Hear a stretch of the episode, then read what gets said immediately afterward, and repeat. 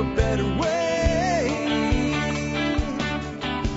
Hi, folks. This is Jack Spirko with another edition of the Survival Podcast. As always, one man's view of the changing world, the changing times, and the things we can all do to live a better life.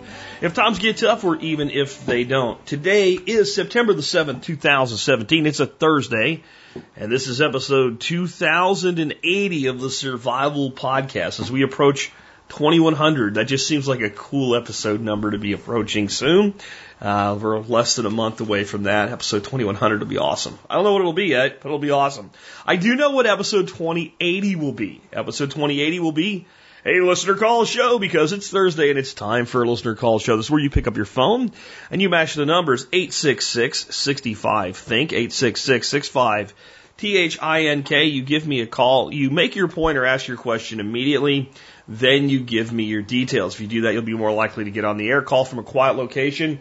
If you are on the the art known as cell phone telephony, which means it is an art, it is not an exact science, and there are things that go wrong, you want to make sure you have at least a couple bars on your reception. If you call with one bar, you could, like that, I, no one would be there to tell you that you sounded like that. So do that. No, no chainsaws, no uh, back of motorcycles, no windows down, doing eighty miles an hour, none of that stuff. And all of that will make it more likely you can get on the air. The other way you can call in is you can use your any microphone-enabled device. You can go to the survival podcast dot com and click on the Speak Pipe button, and you can leave me a message through the Speak Pipes. And they will come to me through the magic of the interwebs. What do I got for you today? I have two different calls I'll play back-to-back on dealing with crystallized honey. I don't have a lot to say on top of it. Just they were suggestions and a follow-up for a call last week on a guy that was going to store massive amounts of honey in five-gallon buckets.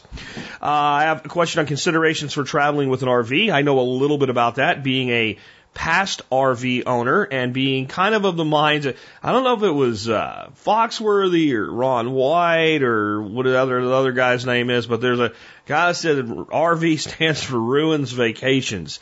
Uh, I don't exactly ascribe to that, but I'll give you my thoughts on how to make it not that. How about that? Uh, I have a follow-up call on gold money dot com, including some talk about Peter Schiff and cryptocurrency. I have a feeling it's the same person that sent in the, the written question that I answered on this uh, earlier this week at the listener feedback show on Tuesday. So I'm not going to really talk much about gold money in and of itself as a service, because I already did that, and you can refer back. But this actually is an interesting topic of conversation, and it'll fall right into another call that comes a little bit later. Not the next one, because the next one has nothing to do with that. Lots of lots of variety day. Question on archery hunting from a ground blind. And then I have a, a call from a listener saying thank you to the community. I'm going to play for you. I have a question on tax protesting. Is it legitimate, or is it likely to end up with prison time? And you can already guess what I'm going to say. Uh, the national debt is about to be twenty trillion dollars. Should you even care? Does it even really matter? I'll give you my perspective on that. Is there anything that is actually a snake repellent? You know, you buy little bottles of stuff and spray it around. We'll talk about that and a specific reason for it. And a question, how would something like a foster system work in an anarchy? If we had an anarchist or voluntarist society with no ability for government to levy tax through force, how would we do things like, oh Lord, let us please think of the children? All of that and more in just a bit. Before we do that, let's go ahead and hear from our two sponsors of the day. Sponsor of the day number one today is bulk ammo dot com. Hey, you see how everybody's hoarding like water and gas right now in the hurricane-affected zones and even outside of them? That's what happens when there's a shortage. Do you know why I don't care about the price of gas right now? Because I don't need gas. Because I don't hoard gas. I store gas. And I'm not really worried about the price of ammo, because when it makes sense to buy ammo, I buy ammo and I store it. And my ammo actually stores better than my gas. Imagine that. Yep. I have, guys, to tell you how good ammo actually stores. I have ammunition, eight millimeter ammunition for an eight millimeter Mauser that I bought in the early nineties when I bought an eight millimeter Mauser surplus rifle. That rifle was made in eighteen the eighteen nineties, and it was a it considered a antique. But then it was rebarreled in the thirties. But since it was the same receiver, you could buy them for like back then it was like eighty bucks. They mailed it to you, like the old days, right? Like the sixties. My grandfather would order shotgun from Susan Roebuck. They just mailed it to your house. So I got this gun, and then I I was on Cheaper Than Dirt's website, and I found they were selling these bandoliers of eight millimeter ammo. Uh, big old bandolier, I think it was like eight pockets, two stripper clips each, right, with five rounds each, so like eighty rounds for like five bucks. And it was ammo from the thirties. And it said some of it will not be serviceable. So I ordered like ten of them because it was cheap. And it came, and a couple of them, like, you could actually, like, wiggle the bullet and pull it out of the case. The, most of it looked good. I've had about one hundred percent of it that I've fired actually fire. That's crappy-ass ammo made in Turkey in the nineteen thirties. Actually, it was made before the thirties. It was machine gun ammo they pulled out of the belts and put into stripper clips for World War Two. And it still fires today. So if you get ammo from bulk ammo made from somebody like Remington, right, you can rest assured that that ammo, as long as you store it properly, will last as long as you. So stock up on your ammo today. Great place to do that is bulk ammo dot com. Next up, Self Reliance Magazine. Guys, do you know what's going to happen in the next few months? The next couple of months we're going to get, if you're a subscriber like I was to Backwoods Home Magazine, the final episode of Backwoods Home. And Self Reliance Magazine is the next evolution from the people that brought you Backwoods Home. I first subscribed to Backwoods Home in nineteen ninety-three when I got out of the Army. And I'm kind of sad to see them go, but I'm happy about Self Reliance Magazine. They've, they've, they've realized that Backwoods Home was built in the eighties and the nineties. And this is two thousand seventeen. And it's time for an evolution. And they've done a wonderful job with the Self Reliance Magazine quarterly. Great website that goes along with it. You can find out more at self reliance dot com. Dave Duffy's still there. The people that brought you Backwoods Home are just taking things to another level. And man, Self Reliance is great. I am digging Self Reliance Magazine. I think you guys should check it out. self reliance dot com. Uh, next up, let's take a look at the year that was from history. And the year that was this year is the year fifty-five. I have one segment for us from David Verne. I really dig this this kind of stuff here, and I, maybe we'll get more like this in the history segment, because it's not so much so-and-so did so much to so-and-so, but like stuff that was going on at the time. It's called The Amazing Properties of Roman Concrete. The Romans were very advanced for their time. Many of the construction progress they completed are still breathtaking today, especially because of their durability. One of the most impressive construction progr- projects were the breakwaters used in harbors. While breakwaters were made out of concrete, while breakwaters made out of concrete, modern concrete break apart in forty to fifty years of exposure to seawater. The walls built two thousand years ago by Romans are still somewhat intact. The key lies in the type of concrete they used. The Romans used a mixture of lime, volcanic ash, and seawater, then mixed in with pieces of volcanic rock to make their concrete. This mixture was then poured into wooden molds to set, which could be done underwater, and nothing like rebar was used. Recent core samples of ruined breakwaters taken by researchers found that concrete actually became stronger when it was exposed to seawater instead of weaker. The sea had washed away parts of the volcanic ash, allowing chemical reaction to take place between seawater and the mineral in the volcanic rocks call, uh, called phil- phillipsite, resulting in interlocking mineral growths in the cracks. The mineral crystals found in the concrete are extremely rare minerals called aluminous toblermite, or A L toblermite, is extremely difficult to make in a lab and only produced in small quantities. The Romans also boast the world's largest unreinforced concrete dome. The Pantheon, built in one twenty-six A D, has a dome with a diameter of one hundred forty-two feet and is one of the most well-preserved Roman buildings. My take by David Verne. The Romans may not have understood the science behind their construction techniques, but they were quite aware of the results. Pliny the Elder, a Roman author and naval commander, described the breakwater as, quote, a single stone mass impregnable to the waves and every day stronger. They were lucky enough to have volcanic ash with a specific chemical compound needed to create the reaction strengthening the concrete. The recipe was lost after the fall of the empire, but there are current attempts to recreate it. Roman concrete isn't perfect, requiring volcanic ash with a specific chemical compound, but it would definitely be useful when building structures in the sea. As we learn more about the earth and what it provides to us, we can better design systems to provide for nature and humanity. Here's what I think. We're not as smart as we think we are. We're not as... Do you, do you understand why this was lost? Because this wasn't something that they, like, they, they walked down the street telling people about how to make it. When the Romans developed this, it was a state secret. And so when the empire fell and it was lost, it was lost probably with other state secrets. It wasn't something that a lot of people knew exactly how to make. But we know how it works today, but we don't know how to make it. Now, whenever you hear someone talk with arrogance and hubris about how much we know today and how certain questions are settled and we don't need to ask any more questions about it, that type of thing. Just think about this. We can't make the concrete that the Romans made in the year freaking fifty-five and the year two thousand seventeen. That's my take by Jack Spirko. With that, hey guys, if you like this show and you want to support the work that I do, consider joining the Member Support Brigade. You get discounts. You get exclusive content available nowhere else. You get all kinds of great stuff from the Survival Podcast Member Support Brigade. Just go to survival podcast dot com, click on members to learn more. Now, leading off the show, I have two calls in a row about dealing with crystallized honey. Great calls, and I'll turn it over to the two callers now, and then I'll be back to give you my thoughts. Hey, Jack. Five-gallon bucket of honey solution for you. Drop it in your chest freezer. It freezes, chills, and shrinks. Then you... uh plop it back into uh, a hot hot water real quick. Um, the outer part may melt, uh, but the bucket expands a little, and you can get the whole block out. The other thing is, if you have a solid thing of honey, a great thing to do it might be to actually grind it up and just use it in a similar fashion as you do uh, granular sugar or brown sugar.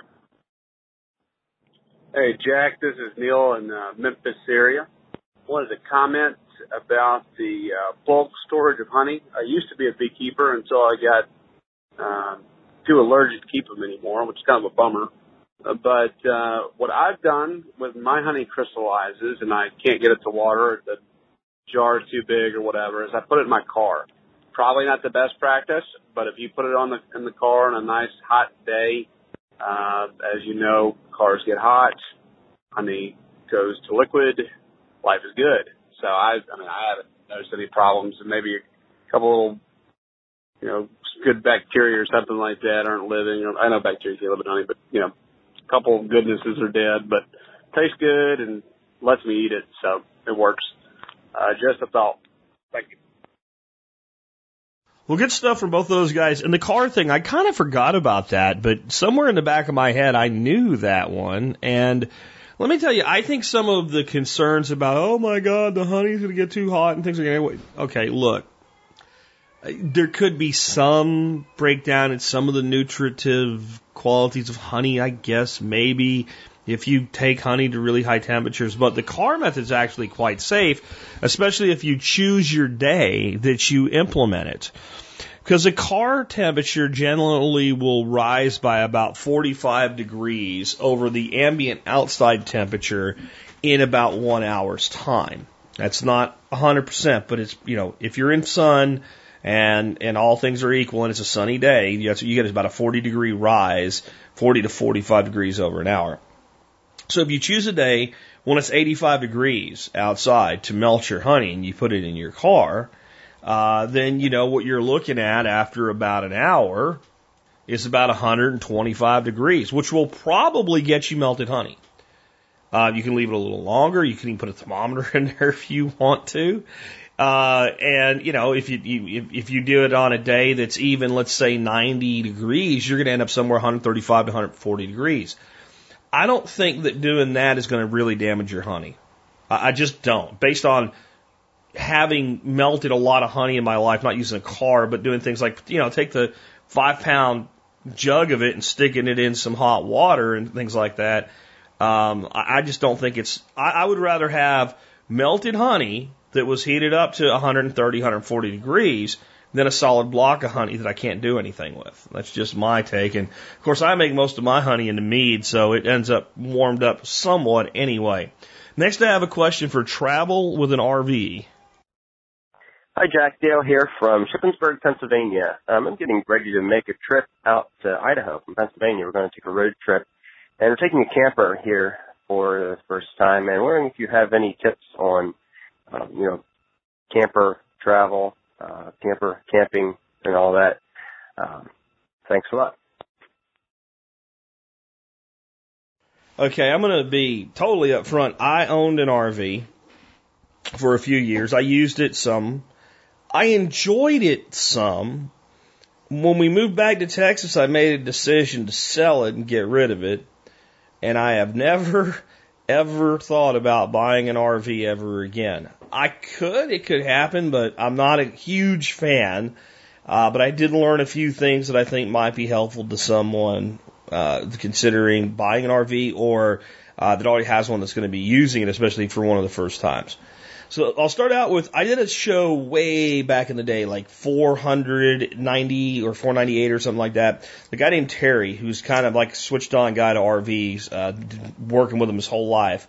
Five questions to ask yourself before buying an R V. And we got into a lot of stuff that even though it was more for people considering buying one, I think it'd be very beneficial to people that already own one as well. So I have a link in the show notes to that.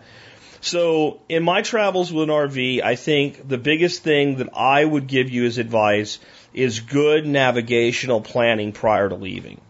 So things like where are gas stations that actually will, you'll be able to get into and out of without hating yourself with an R V, and like where are you going with campgrounds and stuff. Let me tell you a story to give you an example of why doing a really good navigational overlay of what you're going to be doing um, makes a lot of sense. So this is partly a G P S, early G P S problem too. Uh, there was a campground that we did a T S P uh, meetup for the moderators of the forum, the first one we ever did. And I went to it, I took my R V. And I had one of the early G P Ss, like, take a left here, that type of thing, right? and uh, we end up on this really windy-ass back road, and I'm towing this thing with my big old blue Dodge, and I've got my R V, you know, behind me, and I'm kind of new to towing a trailer that big, long distance, especially in tight areas. And uh, we're getting closer and closer, according to the navigation system, to where we're supposed to be. And we're out in this field on this road, and there's a little farmhouse off to our right. And at this point, there's a fork in the road. One goes the high road and the low road. One goes up and one goes down. They both go in the woods. They both look barely wide enough for one lane. Like if someone's coming the other way, someone has to go backwards, and it's not going to be me. And what does the navigation system tell me at this time? You have reached your destination. And it was literally one of those no moments, right? Like, no, this can't be. So my wife, God bless her, went up to this little farmhouse, asked the people about it. They knew where it was. They said, take the high road. We did. We found the place. It all worked out. Turned out there was another way to come into this place that was a lot safer and a lot easier with an R V. We trusted the navigation system. We should not have. And we should have done better pre-planning as to where we were arriving at. And in all the times that I've used an R V, towed an R V, et cetera, or towed any trailer, one of the biggest challenges I need gas. And you see a gas station, you go, just really, even if you can get in and out of there, really a pain in the ass. And what I've learned about having an R V or a trailer is that no one else gives a shit about your problems, okay, in relation to your R V or your trailer. There's almost no common courtesy left, it seems, on the road or in parking lots for people that have, you know, to do a little bit more to be able to get in and out, like have a giant trailer attached to a giant truck. Because you'll go to pull in, and you're, you're pulling in, you're halfway jackknife, you've got enough to make the turn, somebody's in the way, they want out, they can easily back up, and they expect you to back up. And more than once, I never did, but I was tempted to get out of my big truck and introduce somebody to my big truck's front tire, you know, with their teeth. Uh, because of just the ignorance of people, like, I, I can't back up, dude. And the guy's there screaming and yelling and bouncing, and it's, and you're like, you know what? I'll just put it in park and look at you making an ass out of yourself, because you're not going anywhere past me. I'm not going anywhere till you're done being a dumbass. And fortunately, usually dumbasses eventually come to their senses and leave. Knowing like where things like a Love's, you know, truck stop is or, or things like that, where there's large parking lots, wide aisles that you can get in and out of, very, very useful on your trip. And knowing where they're clustered and where they're not. so that you don't end up thinking, well, you know, there's gas thirty miles ahead. I can go a little further. And when you get thirty miles ahead, it's all these little podunk stations, uh, you know, because another thing is, like, my R V was really tall. So some gas stations, actually the overhangs were too low to pull up underneath them, you know. And so that's that's something to really consider. Make sure all your stuff is strapped down well. Uh, we found the easiest thing to do was, like, all of our stuff for R V, we generally didn't actually keep in the R V. We kept it in storage. And we throw silverware and stuff like that in drawers when we got where we were going. We had everything in Rubbermaid tubs, and then the Rubbermaid tubs had bungees across them. And we would just take the Rubbermaid tubs and put them inside the R V and bungee them down to something so they didn't roll all over the place. And that was transport. When we got where we were going, we took everything out, set everything up like a, like it was like a hotel room. And then when it was time to leave, we threw everything back in there, and boom, took it back home. And that made it really easy. We had like a couple extra bunge, uh, uh, uh, extra tubs. If you had some stuff that really needed to be cleaned or something, you didn't, you know, spend time doing a really good cleaning of it in the little R V sink, which is about the size of the sink you spit in for a dentist. Um, you know, we, we would get home and then you just have that one extra one, take it in, wash it, and then throw it back in. And, and that made it pretty easy. I definitely always recommend long distance trips carrying some extra fuel. I really recommend it here because, again, it gives you the option of not trying to cram your ass into a place you don't really fit because you have an extra ten gallons of fuel you can get down the road with. Uh, so that's something I, I absolutely recommend. And, again, just a good navigational plan is going to be my my biggest takeaway from the things. And look, like con- heavy construction zones and stuff like that, can they be avoided? I remember the one trip we made, I, the, the no shoulders. Three lanes, no shoulders. The lanes are, seem like they're narrower than they're supposed to be. I'm, I'm driving the Ford I have now. I've got this R V behind me, and I'm in the center lane because I got pushed into it by a semi. And I've got a semi, and we're going around a turn, and I've got a semi on both sides of me. Well, I'm towing an R V. They have no shoulders, and I feel like I can reach out and touch the R V's on both sides. And I've got my windows extended, of course, so that my, my mir- uh, mirrors extended on my truck, of course, so I can see around the R V. These are all things that make me a little less R V friendly overall, though I know some people love them. The big thing is you didn't tell me we have an R V, for an R V. Do you have a camper, like a, like a Class C or Class A, where you actually drive it, or a trailer? I always thought trailers would be better. Having driven a couple of the, even some larger ones, like people had it, yeah, you want to try it, and I drive it. I, I think if you are okay driving a big vehicle, they're actually a lot easier to control and manage than they than it is to tow a lot of the trailers in some ways. The downside is when you get where you're going, you have this big giant vehicle, and you really don't have like a, a runaround car unless you're towing a chase car uh, behind it. So I think that's kind of six of one and half a dozen of the other. Definitely you want to make sure your vehicle's in great shape, great shape, if you're going to be towing something. Uh, you know, having a good, you know, full service done, and, and possibly if you've never had one done and you're up there a little bit of mileage, getting a transmission service done before you go, because that can overheat and cause a lot of issues. Make sure your vehicle's equipped for it. If it's a smaller, shorter trailer, which is actually at a really high but somewhat shorter hybrid trailer, uh, they can get really kind of Uh, shaky back and forth. Really inexpensive to have a sway bar installed, where basically what you have is you have your tra- trailer hooks to the tongue of your vehicle to like a, a standard, at least like a four inch receiver hitch and a two inch ball. And that's, that's there. But then you have another ball that juts out to the side and a, a bar that has some tension in it that comes on an angle off of the hitch over to the, the tongue of the trailer over a couple feet, and then there's a tensioner on that. And what that does is it helps that trailer not sway back and forth on you as much.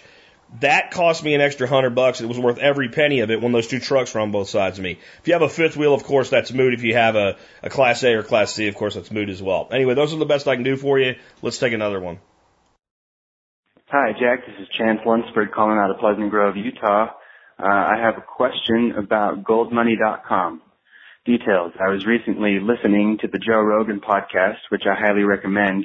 Diverse subjects about all kinds of things and three hours of discussions, but you get deep into it. Anyway, Peter Schiff was on the show, who I'm sure you're familiar with, um, and he had some things to say about cryptocurrency, which I I'm diametrically opposed to, basically saying that it's not a viable currency and it's never going to take off because there's no inherent value, even with the inherent limitations on the number of coins like Bitcoin.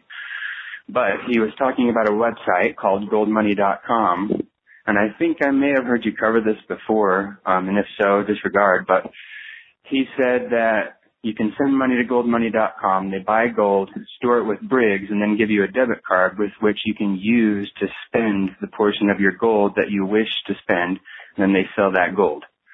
Um, I'm curious about your thoughts about the viability of such a system, uh, whether or not it would be worth it to take part in such a venture. Um, I think you did mention that they have like a ten thousand dollars minimum buy-in, which is going to be uh, limiting to many folks, but just curious about your thoughts, and I uh, look forward to hearing from you. Thanks a lot, Jack, for all that you do, and have a wonderful day. Goodbye. So I kind of beat up on gold money dot com earlier this week, so I don't need to revisit a lot of it. Just for those who maybe didn't hear that show, I'll say that I don't think it makes a lot of sense for the average person, and I don't think it makes a lot of sense for you to keep money that you plan on spending next week in gold, which is what a service like that is designed to do. It, it, it really, to me, gold is something we take five to ten percent of our net worth, we put it into precious metals as an assurance program, an insurance program against inflation. We set it off to the side. We say, that's nice that it's over there. That, that's what we do with it. And, you know, when we build up our other investments like standard securities, cryptocurrency, cash, real estate, and, and it's just, it's part of a portfolio. It, it's not something that we're running and spending all the time. And, and that's one of the many flaws with gold money dot com. The main reason I played this, though, is because it ties in well with a question that I'll handle here in about three questions from now. And it also plays off of this whole thing with people like Peter Schiff. When you listen to people like Peter Schiff, who have spent the last thirty years of their life giving reasonably good financial advice, by the way, but basing everything on gold is money, gold is money, gold is hard currency, gold is money. And I don't know that Peter Schiff doesn't have some kind of agreement with them either. I don't know that he does. I'm just saying, like, I always question the motivation of people in that space when they say, you should go do this, right? Um, but they have built their whole, not just their whole marketing ethos, but their whole, they believe it, their whole personal belief system that somehow gold is a superior form of currency to all other things. This is asinine. This is asinine. I'm sorry, gold is a terrible currency. It's a phenomenal store of wealth. It's a rare commodity. It is a useful investment. It is terrible money. It is an awful form of money. It doesn't make any sense as money. Because it takes so much effort to refine and to put into a state where it's known purity. And, and we live in a world today that, that is just frankly outpaced the ability to use gold as a currency. Gold worked great as a currency when most people didn't have money and there were only, you know, I don't know, half a billion people in the world. But now we have like eight billion people in the world, and at least half of them haven't used money. There's only so much gold. I know we can do a buy a, a buy a bimetallic currency with gold and silver.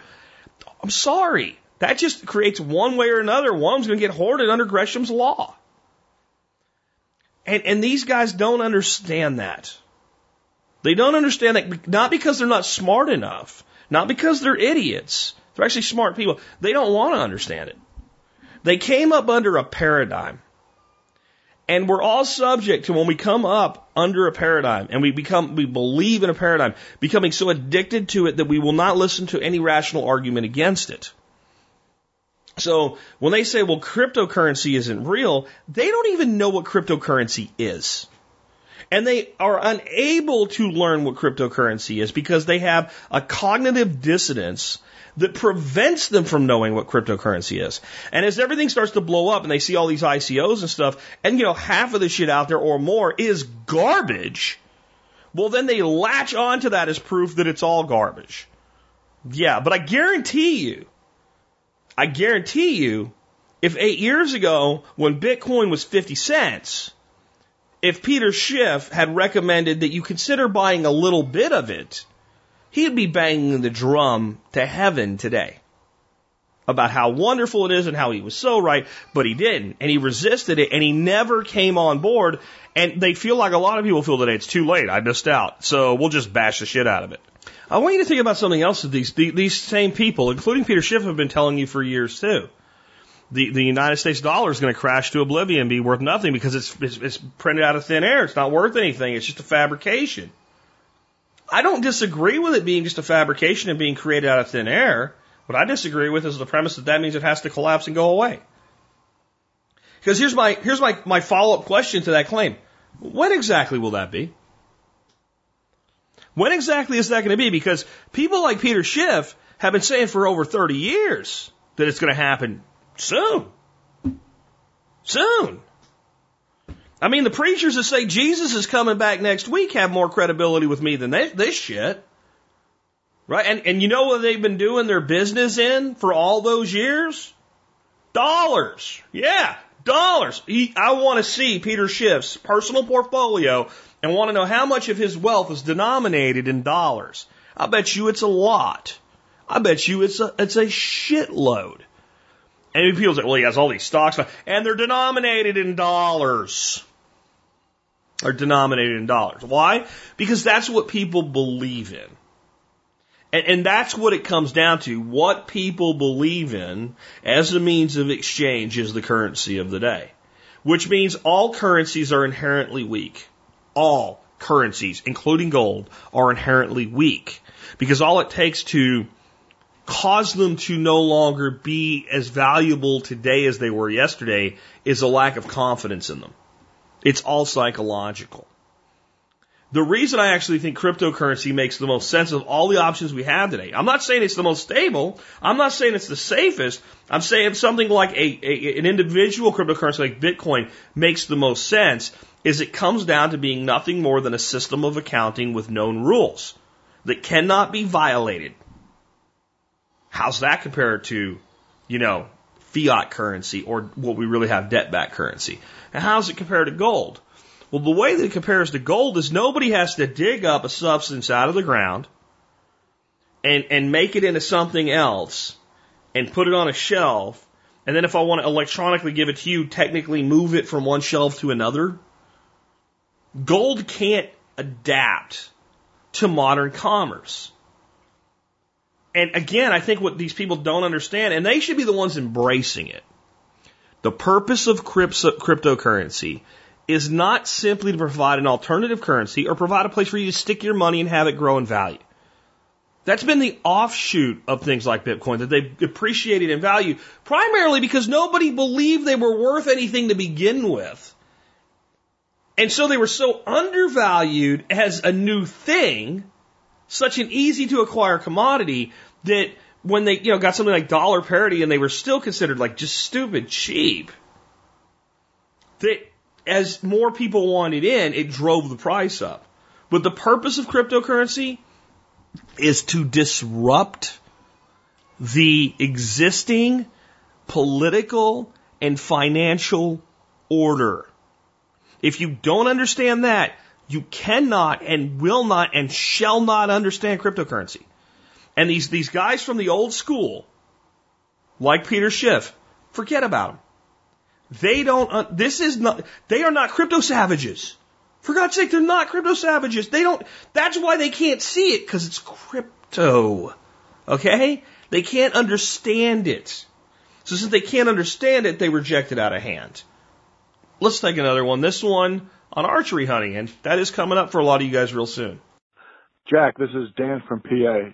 Uh, my question is, I'm looking for uh, tips or tricks or advice on archery hunting from a ground blind. The uh, details are, this is my third year in archery. I've taken two deer from the ground. I've spent a little bit of time in a tree stand, but I'm looking to incorporate blinds into uh, my archery hunt this year. So any advice you have, I'd appreciate it. Thanks for what you do. So I have shot five animals off the ground with a bow, uh, two white-tailed deer that were both part of basically like a mini drive. So you're not talking about stand hunting. Um, a couple exotic rams that were uh, spot and stalk, and, and they're not the hardest thing to stalk. They're, in fact, that's why I hunted them with a bow, because hunting them with a rifle just seemed like, you know, just shooting something. Uh, and uh, a cyca deer. which is, uh, they look a lot like a miniature elk and they act a lot like a miniature elk. And uh, it was a guided hunt that was part of a whitetail hunt. And uh, I had my bow with me, and this, this lady that ran the operation asked me if I wanted to, you know, hunt cycad deer. And she said, you know, eight hundred bucks, you can shoot a buck if you get one. And I was like, I want to do it with a bow. And she said, well, they're bugling right now. And she basically bugled it into me. So I don't have a lot of blind experience with a bow, but I, I can give you some, I, I, I, some of my thoughts and concepts. First, I think it makes a huge difference whether you plan to be hunting on land that you own and control or on public land. If you own and control it, then you have the option of building or even using pop-up blinds, but getting them in place, descenting them, and leaving them there for a period of time before you hunt. I think that is like the best practice. Then if you're on, you know, public ground or ground that you don't have complete control over, you're going to have to go in, set up, and then hunt. And those are two different scenarios. And here's why. Especially once hunting starts. Deer know. I don't know how they know, because even in areas of very low pressure, everything changes after the first day of the season. In fact, everything changes by noon of the first day of the season. They know. And when they go on that heightened alert, in their head, deer seem to me to know every single tree in the forest that they routinely travel through. Now, if they end up pushed out into an area, they're not as kind of switched on to it. But if they travel a certain area a few times a week and something's moved, because I've seen deer where we've gone in and we've cut shooting lanes and we've taken out like a uh, like a, a, a small fir tree, you know, with a handsaw just to clear it from a shooting lane. And you watch a deer, and I've seen deer come in, and not just big, you know, old wily bucks. I've seen, you know, younger does come in and just stop and look. And even if they don't get flighty, right, they look like that's not the way that's supposed to be. Now, if you're in an area where stuff like that happens all the time, it's a lot different. But when you're in kind of undisturbed area that's not routinely being forest cut and stuff like that, I've seen them just over a couple branches cut down look like, you can just tell. And then the ass hairs are standing, and they're just a little bit put off. So I think when they see even well camouflaged, this big blobby thing that wasn't there before, it has a tendency to be a little bit alarming. But if they've seen it a few times, well, that's that blobby thing. And now I think you have a tremendous advantage in a blind over being in a tree stand, because it conceals your movement, even though it doesn't get you above the scent line and what have you. That would be my next thing. So you're not going to be above the scent line, which is only so advantageous anyway, because you still have scent drifting down. Um, and you also have the, the the ability to use this like a scent lock, and some of the blinds actually have scent lock built into them, or a scent blocker, and those do work on deer. They don't work one hundred percent, but they definitely reduce detection.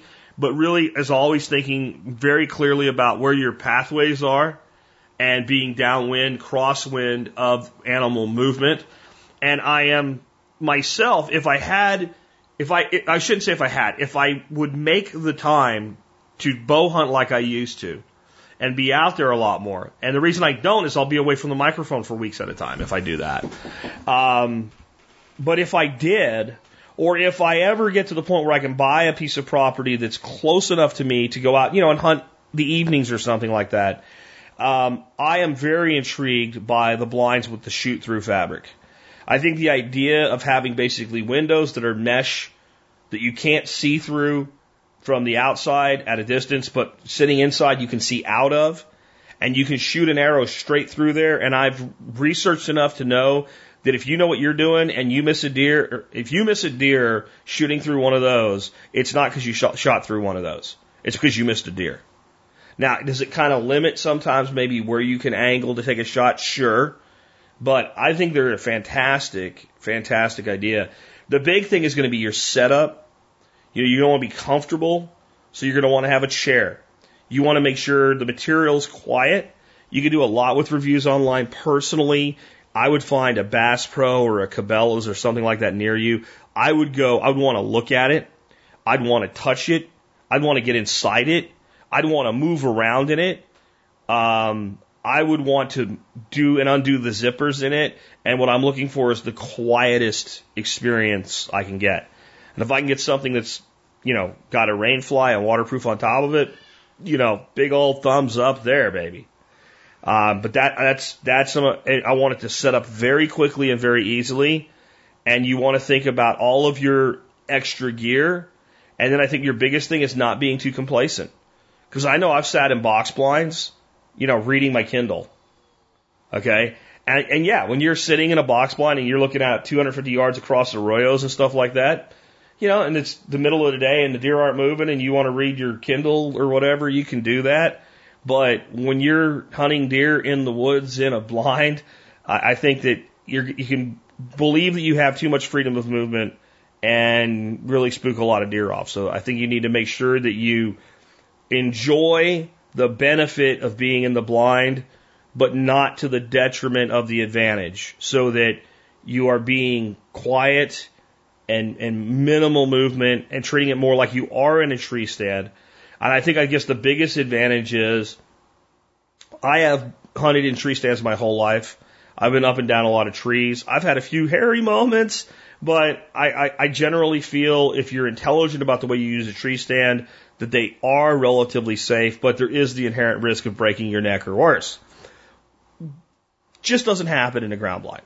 So I have a lot of affinity for them, but limited knowledge. Hopefully what I've given you there will be helpful. Uh, next up, I have a call from a listener who just wants to say thank you to the community.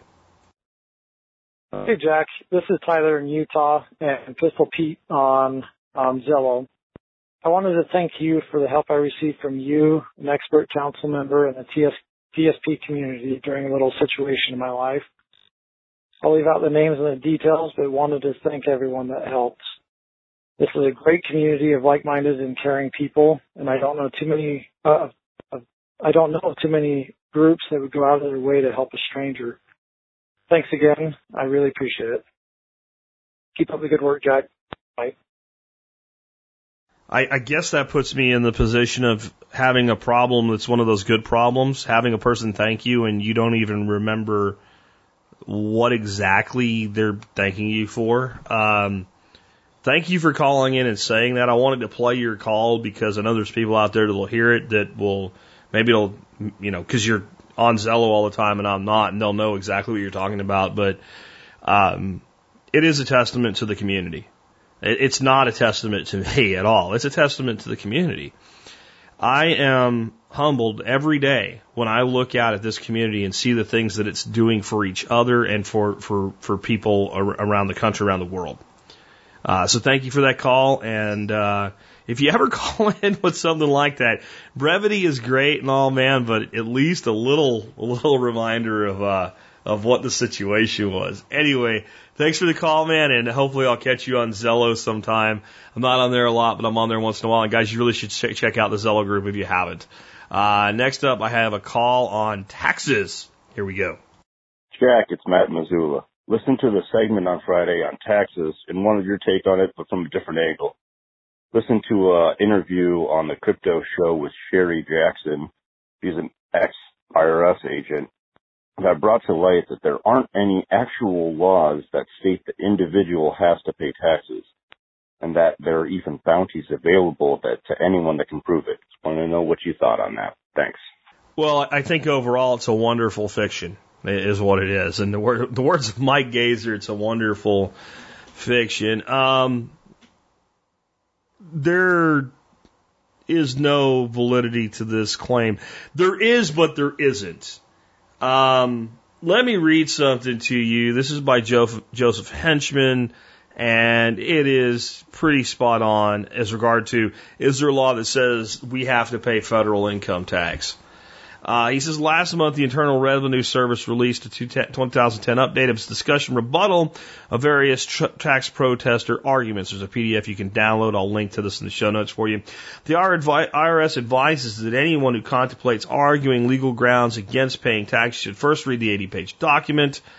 There is hardly a constitutional amendment, law, or supposition that hasn't been used in an attempt to prove the income tax collection is invalid.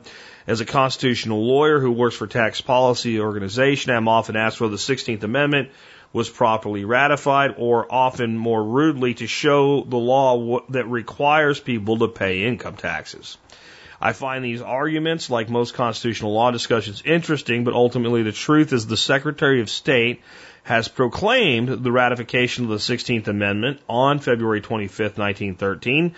twenty-six U S C one imposes tax on taxable income. twenty-six U S C sixty-three defines taxable income as gross income minus allowed deductions. twenty-six U S C sixty-one defines gross income as all income from whatever source derived. twenty-six U S C sixty twelve requires the filing of returns for every individual with gross income for the year, with some exceptions. Dozens of cases have upheld the federal government's power to collect income taxes against just about every argument. Okay, you can read the rest of the article if you want to, but that's it. When you say, what law? Well, it would be twenty-six U S C one, twenty-six U S C sixty-three, twenty-six U S C sixty-one, and twenty-six U S C sixty twelve. And when people say, those aren't laws, they're codes. Yes, they're codes enforceable by law. Okay? The law created the codes, and then the codes are written by the bureaucrats, and then it's enforced by the courts. That's unconstitutional. Actually, I agree with you. But I'm going to tell you, it doesn't matter. You will go to federal prison, so don't play the stupid game.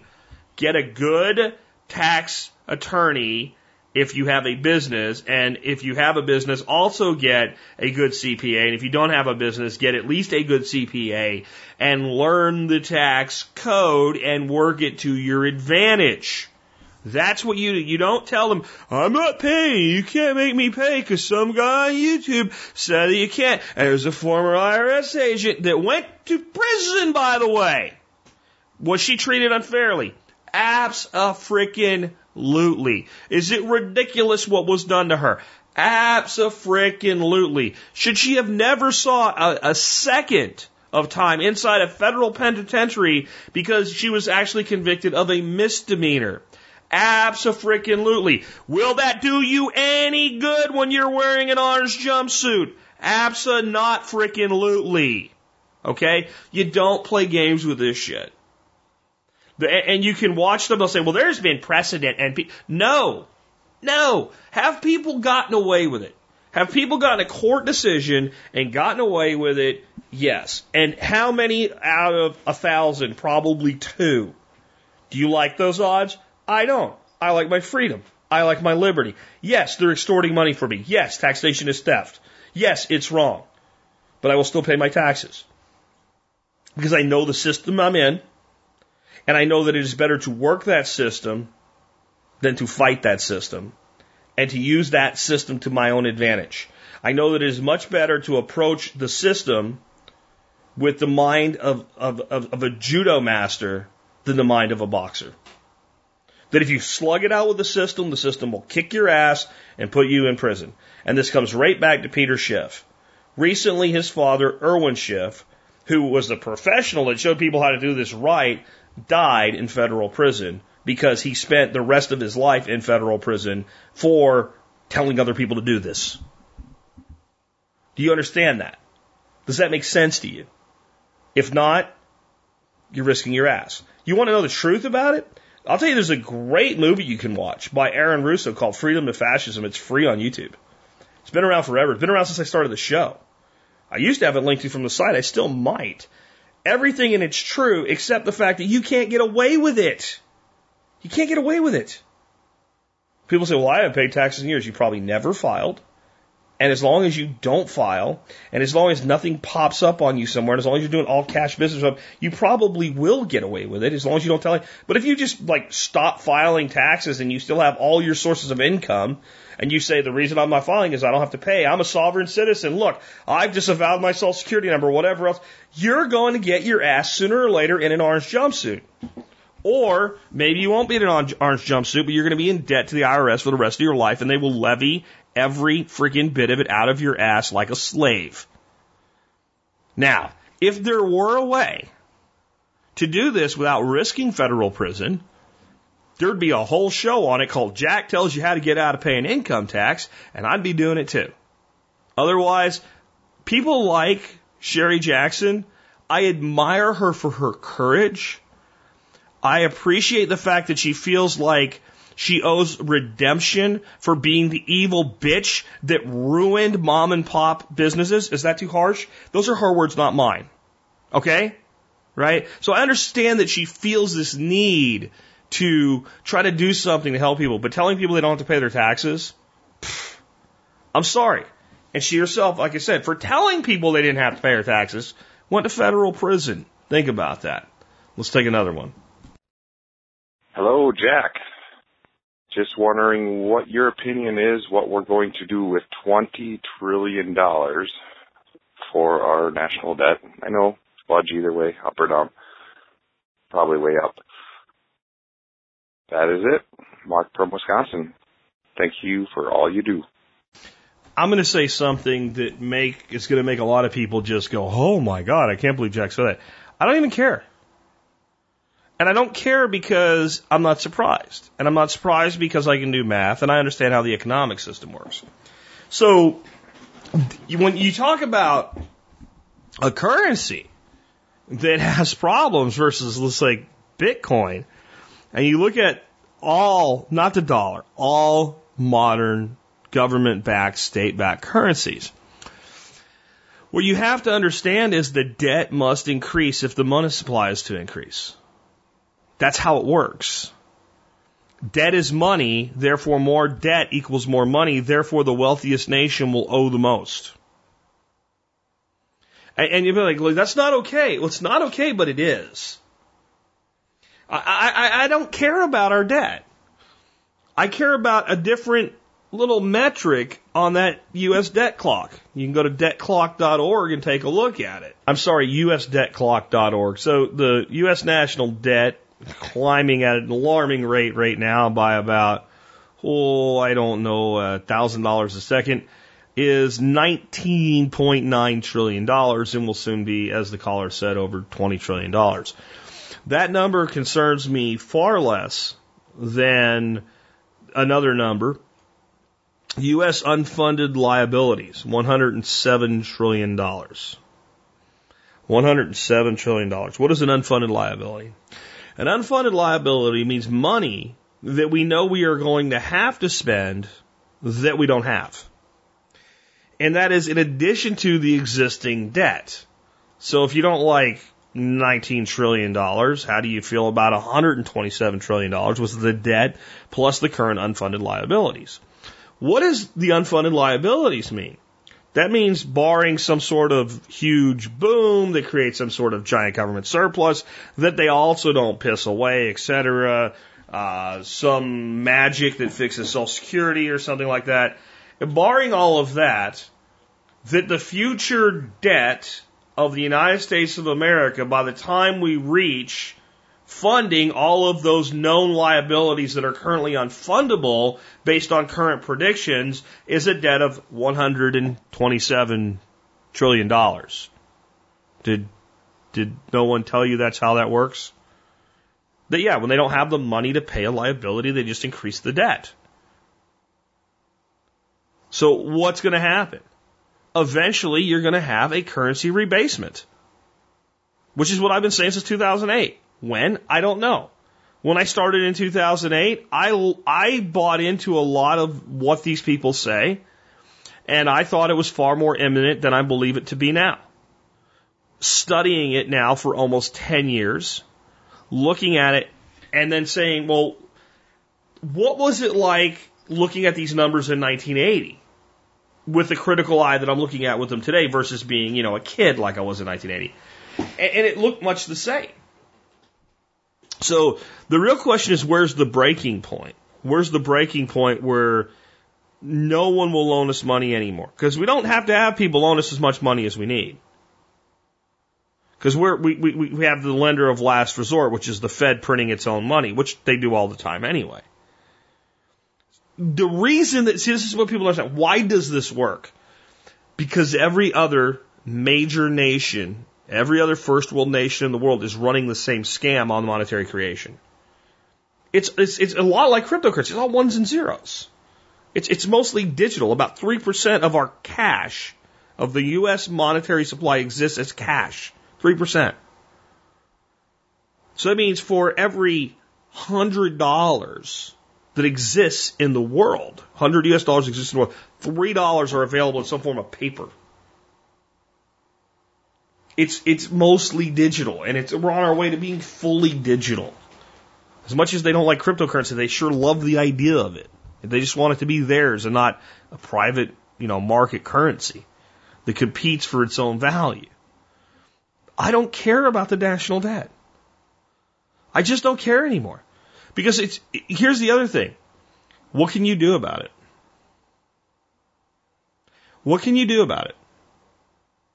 If I sit here, I'm watching it right now, nineteen trillion nine hundred seventy-seven billion three hundred fifty-five million one hundred forty-three thousand one hundred fifty thousand one hundred fifty-four thousand one hundred fifty-nine one hundred sixty one hundred sixty-three one hundred sixty-five one hundred sixty-six if I if I sit here and I care really hard, if I care my ass off right now, if I look at that and say, no, I care, I poke the screen, do you think that number's going to go down? Is it in my circle of influence? No. Have all of you figured out yet that no matter who you make your next president, that number's going to keep going up? But Trump came in and the deficit went... Shut up. Shut up. First of all, if you're going to give any credit to that, as much as I hate to say it, you'd have to give it to Obama. He ran the damn place for the last eight years. And it didn't do shit to the debt. The debt's still going up. That's why they're raising the debt ceiling right now. That's why Trump reached out across the aisle and made a deal with the Democrats. Oh, my God. Yeah, because he was tired of the Republicans not doing anything. Then who told you they weren't going to do anything? Me. But it doesn't matter. This is, this is the economic system that we live in. So you work the system and you diversify your assets into multiple different options. You build sustainability into your life. You build resiliency into your life. You pay attention. You don't worry about the national debt. You worry about the state of the currency's health. Is it time to liquidate some things out of the U S currency? The answer right now is no. Everything's pretty much working right now. If something if something happens that the dollar nukes itself, we have bigger problems. The only thing that would do that right now, we have bigger problems than whether or not the money's worth anything. It wouldn't be the money disintegrating. It would be something happening that disintegrated the money, like an E M P or something like that. Which, by the way, I, I'm more worried about getting my, my workshop coming up in November um, rained out than I am an E M P. But it doesn't mean it couldn't happen. But you know what it ain't going to be? It ain't going to be from Kim Jong Ding Dong. That's not how we're going to get an E M P. I don't care how many people want to write fiction books about it or whatever. That's not how it's going to happen. It would be some sort of major solar event or something. And yeah, then you got, but then you got like if the grid's down, right? You're, you're back to that apocalyptic end of the world stuff. So what do you do? You prepare for the daily common disasters. You build resiliency into your life. You build self-sufficiency and self-reliance into your life. And you go on with your day. And you build the best life that you can under the circumstances you're in. And you adapt if those circumstances change. Because in the end, this is nothing but a number used to scare you. It's used to scare you. And, and it's amazing that right now, the Democrats are like, yeah, we're raising the debt ceiling, but it's awful that that debt's so high. They didn't give a shit for eight years. Republicans cared for eight years, and now they just want, well, we want to tie some cuts to it, but they still want to just jack it up. Everybody knows this game. But when something cannot be affected by your actions or your thoughts, put your actions and your thoughts into something else, right? So even though I'm worried about the unfunded liabilities, I'm not going to spend a lot of time worried about them. It's a cause of concern. What am I going to do about it? I'm going to build resiliency and self-sufficiency into my, into my life. I'm going to continue being a serial entrepreneur. I'm going to continue to make my life better. I'm going to continue to see how it works. That, that's, that's how it works. Let's take another one. Hey, Jack, it's Chris from the People's Republic of Illinois. Hey, I've got a question about repelling a snake from a specific area. Details. I've got this shooting house, and I, I like to hunt deer out of it uh, during rainy days. And three sides are closed in. It's six by six, and it faces to the south. It's really good for hunting like during the rain. But the thing is, it's close to my house, and the kids play in it. And I got this recliner in it, which... makes for an awesome sit when you're hunting, but also it, the sun warms that up and snakes get in there. And it's no big deal to me if I'm hunting, but uh, with the kids using it as a playhouse, I'm wondering if there's, I don't know, some kind of a, a natural way to repel and, and keep the snakes from wanting to get in there. I know you used to handle snakes, and uh, so I thought you might have some ideas about that, something I could do. Also, I just wanted to thank you, Jack, for inspiring me to start a podcast. Uh, got off my butt and did it. It's called Real World Redneck Podcast, and it's about just stuff that happens on the farm here. Uh, I got twenty or so episodes under my belt, and I'm having a ball. So thanks for all you do, and please keep up the good work. Take care, Jack. Well, I have seen and played around with quite a few commercial snake repellents, and I've never found that any of them work very well, or at least work for very long. I see people say they work because I saw snakes around my garden and I sprayed this stuff and now I don't see snakes. Well, what they really meant is they saw a snake for the first time in eight years and then they sprayed this stuff around their garden. They went another eight years without seeing snakes. It doesn't mean it worked.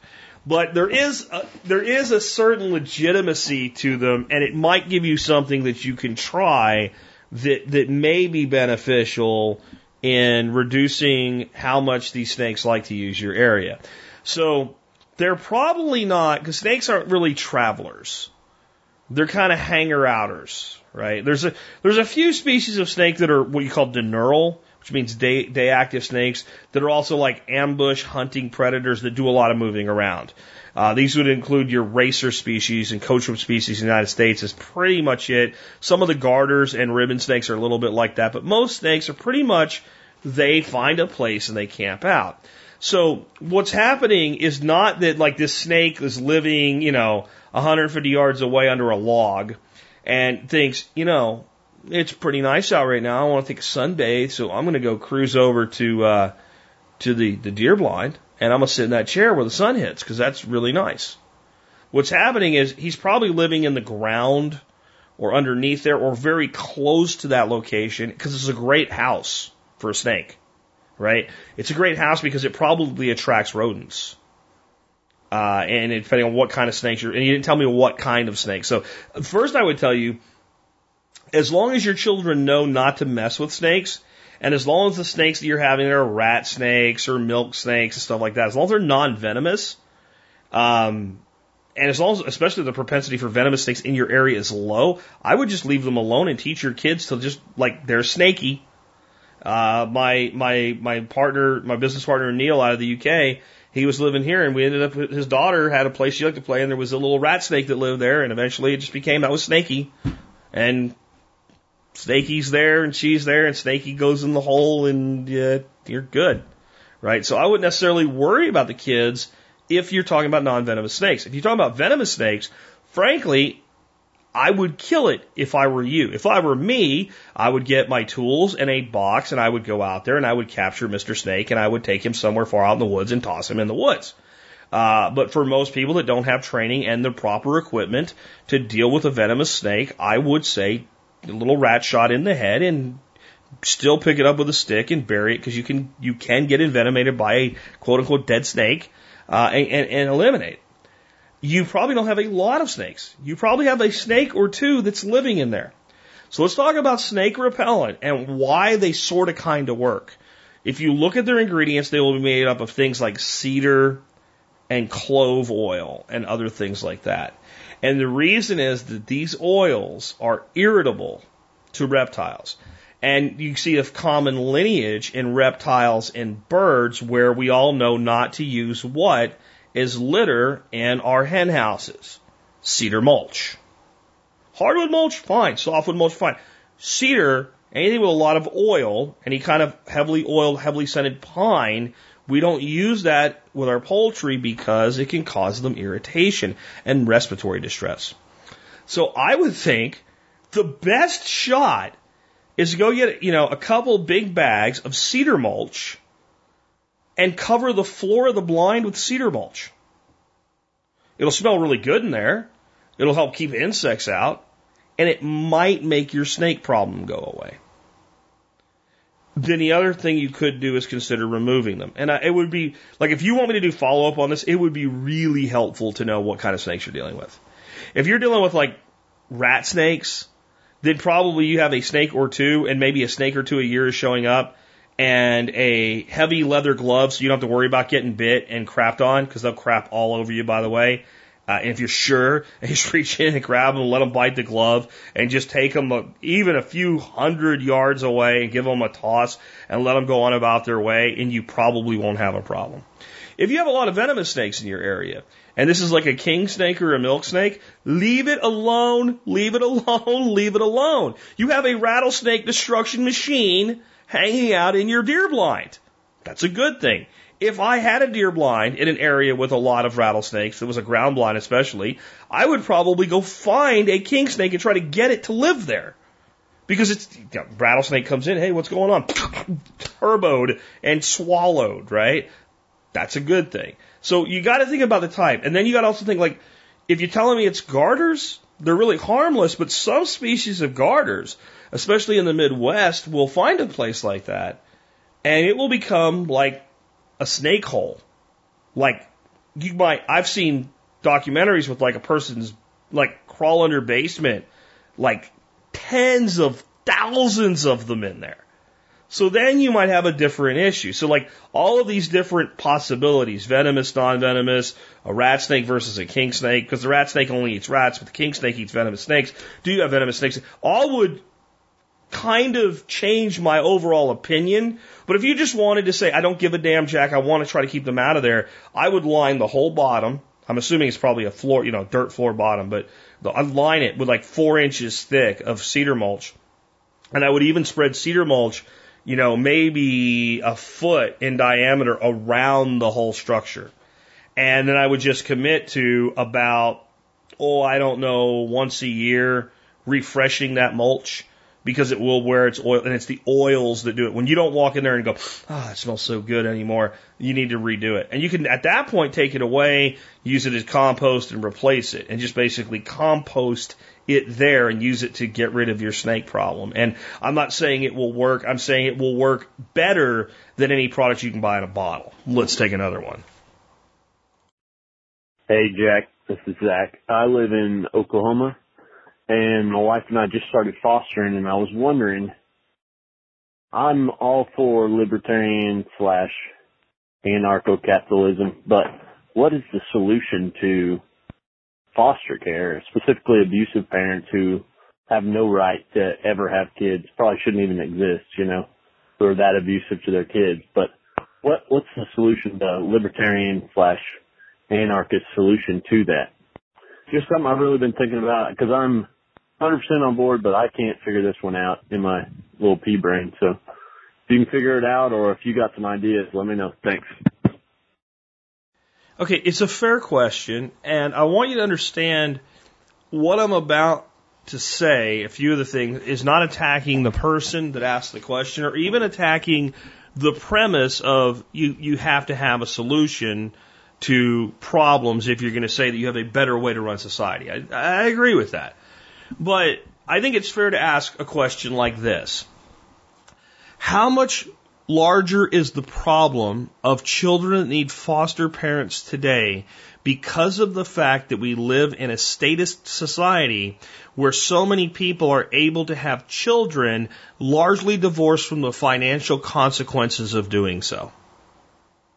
In other words, what percentage of children in the foster system come from single-parent households, households that were on welfare, and things like that?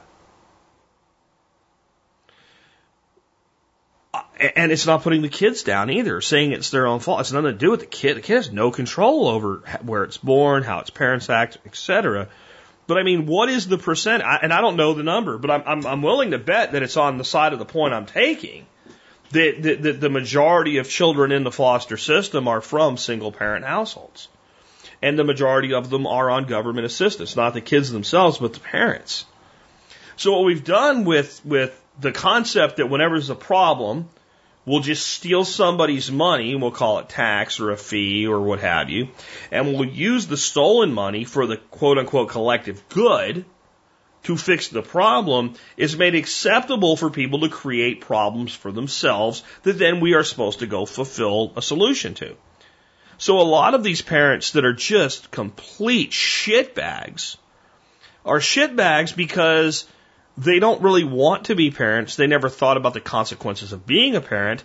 And part of why they did that, not the only reason, but part of why they did that is because there is a system in place that makes it comfortable, at least tolerable, for people to do this.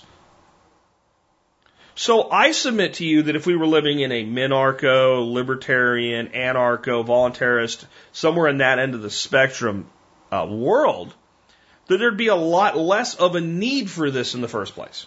Okay? Then I would submit this to you.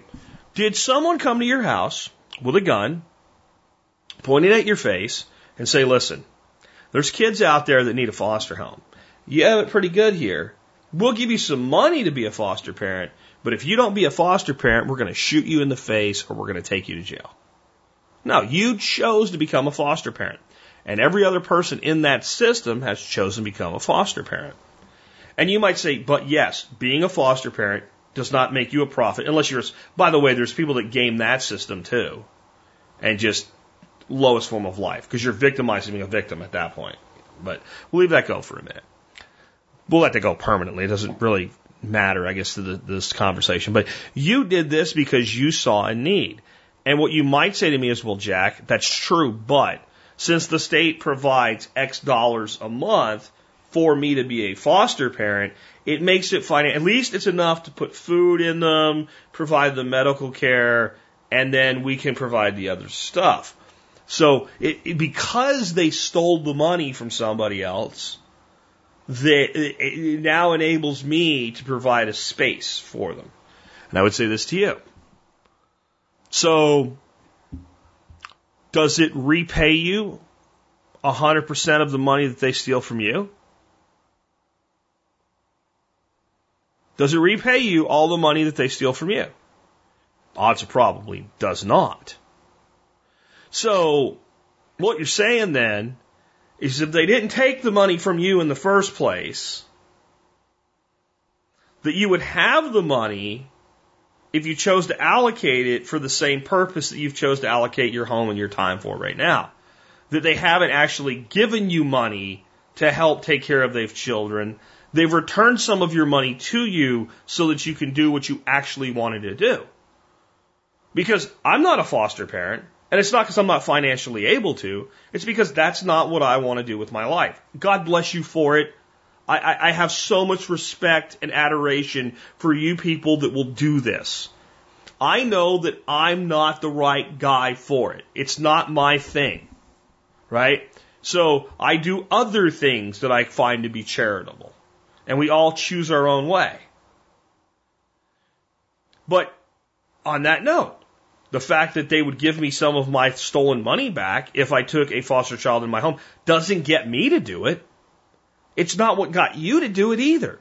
It's what made it possible for you to do it, but it's only necessary because they took the money in the first place. Are, are you starting to see what I'm saying here? So I'm only addressing where do they go? Who takes care of them right now? I'm not addressing how we target parents that shouldn't have their kids or anything, but I've addressed the fact that a big part of that problem exists from having a welfare state in the first place.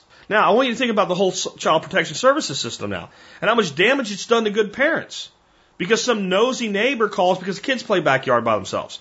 And then somebody with all this government power goes and intervenes. But it's a two-edged sword. Not only does the power of the state harm innocent parents doing well by their children because some bureaucrat's subjective viewpoint of the way things should be is not met. It also abrogates the responsibility of neighbors policing neighbors. Because remember, anarchy is not without rules, it's without rulers. And I subject to you that if you walked into a store and saw a six foot two inch man grab his his four four year old son by the by the, the collar of his shirt, pick him up and start smacking him like like like beat like he's beating a rented mule, that you might have something to say about that. Of course, in our society, what do you do? Call the police, call C P S. You might intervene, but you're going to limit your intervention because you could end up, you know. Now, I want you to think about a far more reasonable society that says we are, on some level, to police our own. What would you do to that guy? Would you not beat his ass? I mean, serious. I'd do it right now. Okay? You see the point I'm making is there's less government to prevent you from your own level of intervention. I believe citizens would police themselves to a large degree. And people say it'll be like Lord of the Flies or whatever. No, no, because that's not how people are. You want to see how people are? Look at, look at Houston and Rockport and Beaumont, Texas right now. And you'll see a black man carrying a white child to safety right next to a white man carrying a black child to safety while everybody's screaming B L M and racism everywhere else in the world. Because when it comes down to it, when we need each other, we, we look after each other to a large degree.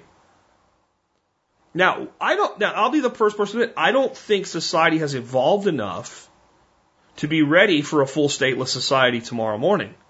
But the concept that any of these problems can't be solved without theft is preposterous. Because that's what you're, when you say, well, we can't do it without, what you're saying is there's no way to look out and see that children are being abused, remove them from abuse, and pri- provide them with care other than through the theft of property by people that were not involved with the abuse. Well, it's ridiculous. Because for a long time in this, because we didn't even have a federal income tax, we had a solution to problems like that. And I'll, I'll be fair to the state. The state made advancements in things like child labor laws and stuff. Now, I think they went too far with it. I actually believe the state is a necessary component, component to return mankind back to the anarchy it originated from at a higher level. It's a piece of our evolution. It was, it was what was necessary to get society acting together sufficiently to do great things. But it went too far. And now it's time to start moving the bar in the other direction. But there isn't a problem that cannot be solved without stealing from other people. Any problem you can come up, we can find ways to solve that problem. Look at how much money has poured into the problem of Hurricane Harvey. But look how much money has poured into the American Red Cross, who will spend eighty cents on every ten dollars they take in, saying they're helping Hurricane Harvey victims. eighty cents on ten dollars. Why? Because we have a system where, hey, if you give to them, you can get a tax deduction. And that gave them legitimacy, and then they did a really good job marketing themselves. And people don't know who else to give to, and that sounds legitimate. So, you know, giant corporations are giving millions of dollars to the Red Cross. It, it, it's, it's ridiculous. There's so many other organizations, and not just C A C team. We couldn't, we couldn't handle taking a million dollars in at C A C. At that point, we'd say, let's, let's look, look at someplace we can help you figure out. Like, that's more than we have the resources to use. But it could be, it could be divided up against twenty or thirty or forty nonprofits that would do so much more than the Red Cross. But in an anarchist society, they wouldn't be nonprofits. They'd just be anywhere that you felt the money would go to help. There wouldn't be a false sense of legitimacy because you have a special tax status. Do you see what I'm saying? All of these problems that we say we can't solve exist because of the state in the first place and perceived legitimacy where it doesn't belong. Because in their hearts, this is, let me explain something to you. This is why most people, when you say tax is theft, they get triggered. Oh, how would we do this and how would we do that? Taxes are voluntary. And it sounds ridiculous when they say it because they're just, they're triggered, right? But the reality is, in, in many ways, in people's minds, not in reality, but in people's minds, the income tax is voluntary.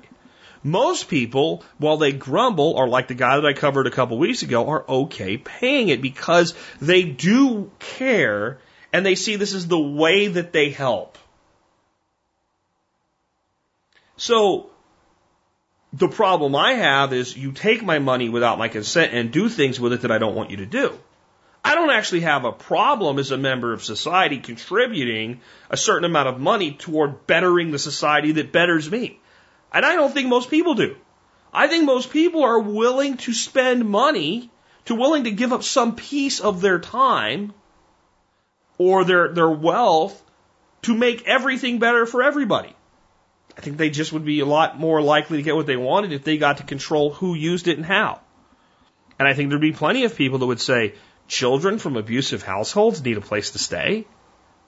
They can stay here. Well, there's no money that comes with it. Yeah, but there's no nosy person from the state coming around and telling me what to do. The fact that I have three kids already, is it good enough for this private organization to put them here? Okay, I don't need money. And there'd be people like, well, somebody needs money for that. Here's some money for that. I know I would. I, I, I'll tell you, this is how I look at it. I'm a charitable person today, and sometimes my charity does come with a tax benefit. I will give through an organization that is a nonprofit, therefore I can deduct it. But I also do things that I consider to be charitable, and I keep my mouth shut about it. I don't believe in broadcasting. I did this, so I'm great. I just think that's asinine. But I think there's so many people like me out there. And then there's a person that can't make their rent this month. Here. Don't come back. You're not my pet. Okay? I'm not going to do this for you every month. But here. I believe that if you gave me back all of the money I pay in federal taxes, I would probably give away more than half of it. Because I would have it now to do more charitable things with. And guess what? If everybody gave half of what they pay in tax through private direct donations, we'd be about ten thousand times ahead. Right now, for every dollar the United States government takes in, about five to ten dollars actually goes to helping somebody. The rest of it's eaten inside the bureaucracy.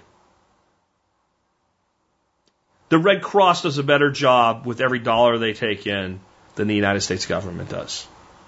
The money's there. The willingness to spend the money is there. The willingness to help is there. The illegitimacy of the state is what alters it to create the false illusion that people are greedy and wouldn't help unless you made them. That's how I see it. On that note, let's uh, let's tell you about the YouTube channel of the day I have for you today. It's actually one of my favorite YouTubers. Uh, it came in from a couple of you different folks. I remember somebody told me about this guy at the last workshop. Didn't know if I knew about him or not. And like, well, he's this really old guy, and he just shoots a bunch of steel targets. It's not that good. I'm like, hey, hey, I like that guy. It's Hickok forty-five. And I'm like, hey, he's not that old, damn it. Because I start to feel my age. Uh, but, no, I, I do like Hickok forty-five. He's got a ton of videos. Each one usually features a, a single gun or maybe two guns, and he'll go over it tip to tail, and he shoots. He's got a really nice – I'm envious. I wish I had a place like he has. He's got tons of uh, metallic silhouettes, and he shoots some other things. I just watched one of his videos. I got sucked in doing show prep uh, for about half of the video and watched this one called Mail Order Sawed-Off Shotgun. And this is basically a, uh, a black powder double-barreled shotgun pistol. And then he went out and bought a shotgun and realized that the barrels were compatible. And since it's black powder and no S B R and none of that shit, you could just swap it over. And he's blowing the hell out of watermelons with number four buck. It was pretty cool. Uh, he's, I guess he's not everybody's flavor of the day, but I like him. Maybe because he's an old guy that plays with guns, and that's what I am. But uh, I really like his channel. And he's got sporting guns, military guns, talks a lot about the history of the military stuff. Really, really cool guy, I think. Hickok forty-five, there'll be a link in today's show notes. Next up, remember, if you want to support my show and the work that I do here, all you got to do is do your online shopping through T spaz dot com. It won't cost you any money at all, because you're going to buy stuff anyway. And if you just go to T spaz dot com before you do your shopping on Amazon, and then do your shopping on Amazon, you'll help support the show. Just click through, see the deals of the day over there, and then go on about your business. Uh, buying whatever you're going to buy anyway. You can also check out my reviews of the day. I brought an item back today because I, I am so pleased with them.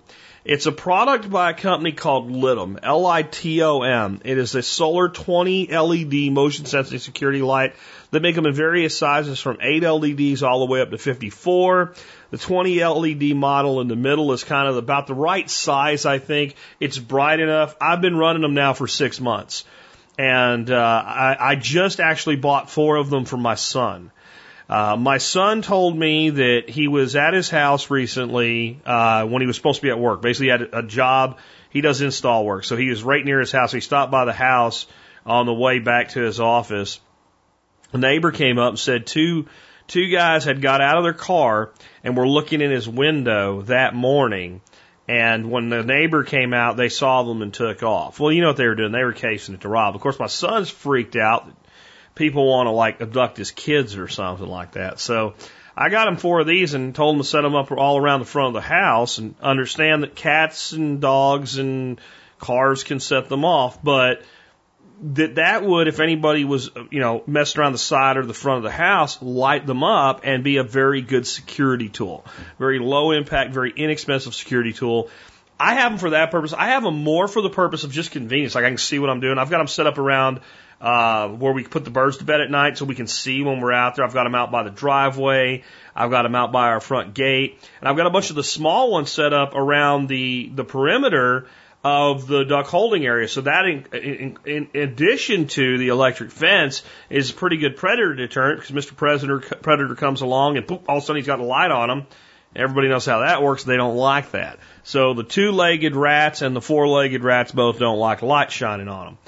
Um, at thirty bucks for two of them, I, I think they're a hell of a deal. And they'll work anywhere you get a reasonable amount of light during the day. I have yet to figure out what I want to do with the very back of my house, because it gets like no sun at all, ever, zero, uh, where I would put the lights. So I've got to figure out something for that. But most areas, I mean, I've got them in my, the eight L E D ones, I have them lighting up my pond, my timber frame pond. And it's very shady there for most of the day. And if you saw the video I put out recently, there's so much growth. And I still, I have those on continuous instead of motion sense, because I want them to bring insects in at night for the fish. And I got up the other morning, it was six o'clock in the morning, and they were still on. Now I have them on the lower setting for the continuous, but if you just want them for motion sensors, if they get any light at all for the day, they'll be just fine. They'll be just fine. Now, again, cats will set them off. That's how good they are. Uh, mine go off, the one that's right outside the house goes off probably two or three times an hour with Fox and Dana out there playing around in the evening. Uh, but it's very convenient, and again, another source of security. Uh, you can check them out again, LITOM, Solar Lights, twenty L E Ds. You can find them on the survival podcast dot com or t spaz dot com, where you can see all of the products that I've reviewed. This is one I've been very, very pleased with the results of. With that, let's get today's song of the day. Uh, this song's by a band called Queensryche, which I really liked Queen, Queensryche back in the day, both their, their mellow stuff and their really hard stuff. This is actually a more recent song. It came out in twenty eleven or twenty twelve. It's called The Lie.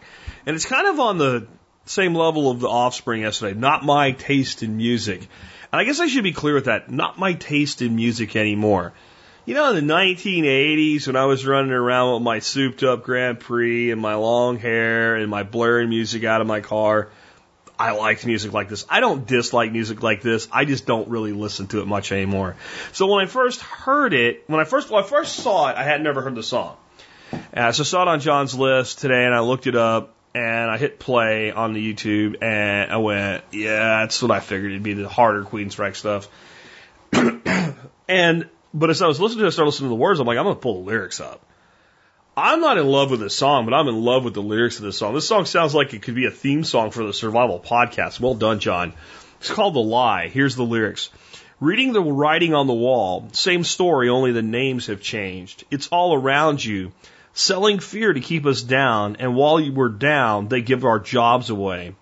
What a shame, they say. It's all around you. It's a lie, a lie, lie, lie, lie, lie. It's a crime. Bankrupt the country and just walk away. Two wars on T V, a debt our children pay. Those elected in confidence give us the illu- give us illusions that freedom is our right. Freedom is a choice. On the outside, things seem right until you stop and question why. Another crisis situation, another crime. On the outside, things seem right until you stop and question why.